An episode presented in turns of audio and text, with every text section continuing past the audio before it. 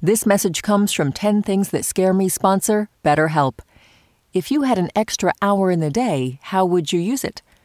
BetterHelp Online Therapy can help you figure out what's most important to you so you can prioritize it. Learn to make time for what makes you happy. Just fill out a brief questionnaire to get matched with a licensed therapist and switch therapists anytime for no additional charge. Visit betterhelp.com slash 10 things today to get 10% off your first month. Listener supported. WNYC Studios. Hey, Lulu here. Whether we are romping through science, music, politics, technology, or feelings, we seek to leave you seeing the world anew. Radiolab adventures right on the edge of what we think we know, wherever you get podcasts.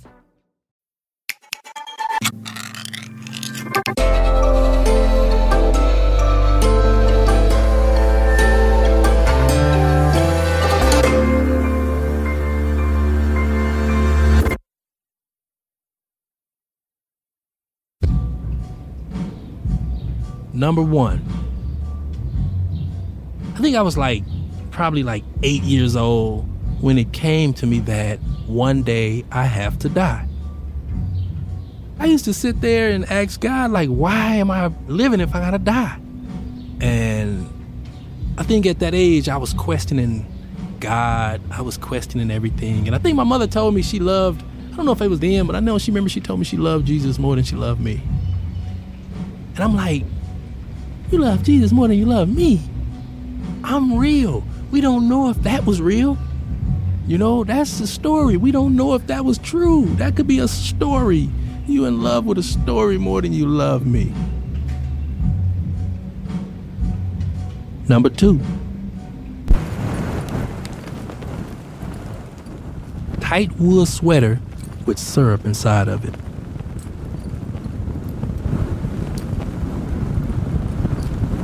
Number three. 35 millimeter negatives.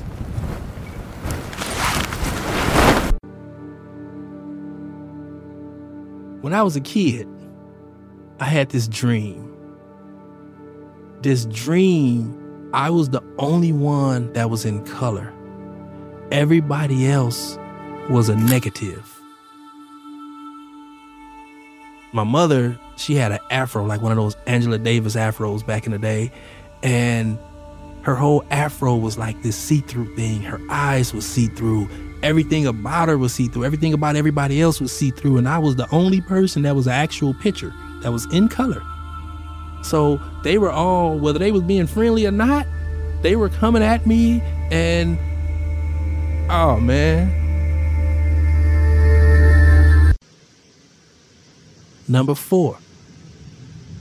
Being pulled over by the police on a dark street scares the shit out of me.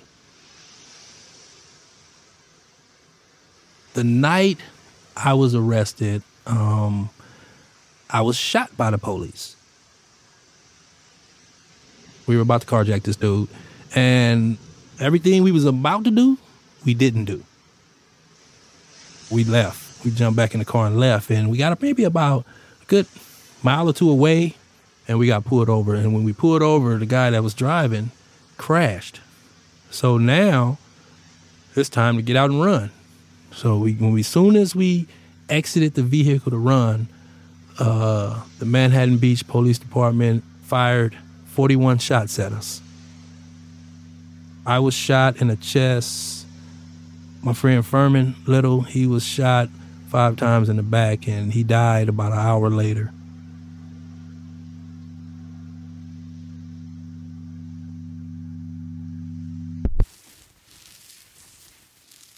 Number five,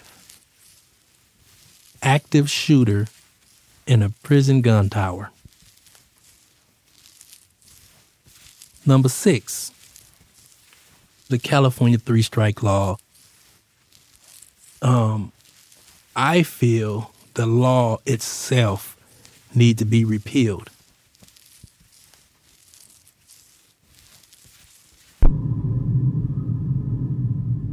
Number seven, drowning during prison transport. So you're handcuffed to your waist, Your ankles are shackled, and you're in the back of this van. Inside the vans in the back is a cage. I always describe it as it's a tuna can inside of a tuna can.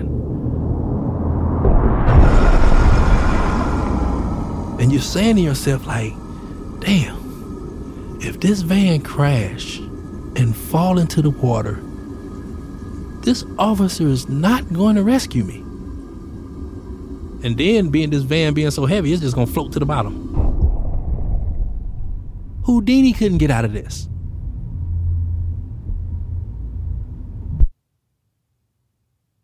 Number eight, being stabbed or killed in prison.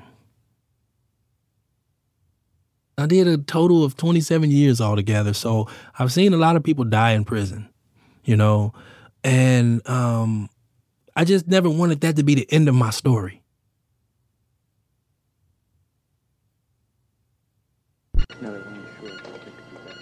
Number nine, falling in the alligator's pit. I used to watch Faces of Death, and we, used, me and my partners, we used to always just talk about certain things in, in Faces of Death, and this made me some shit I shouldn't have been watching. One was a guy was parachuting, and the wind started blowing, and it blew him into the middle of an alligator's pit. Oh, they they, they tore that dude up.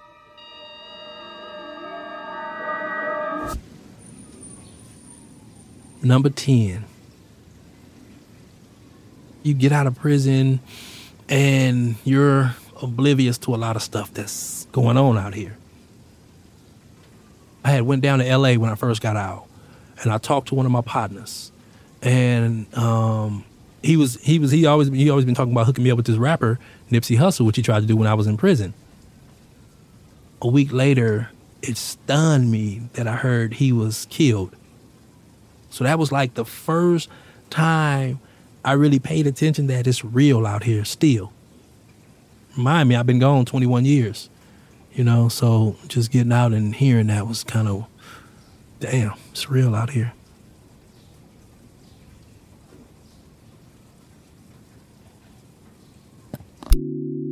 My name is Earlonne Woods, and these are 10 things that scare me.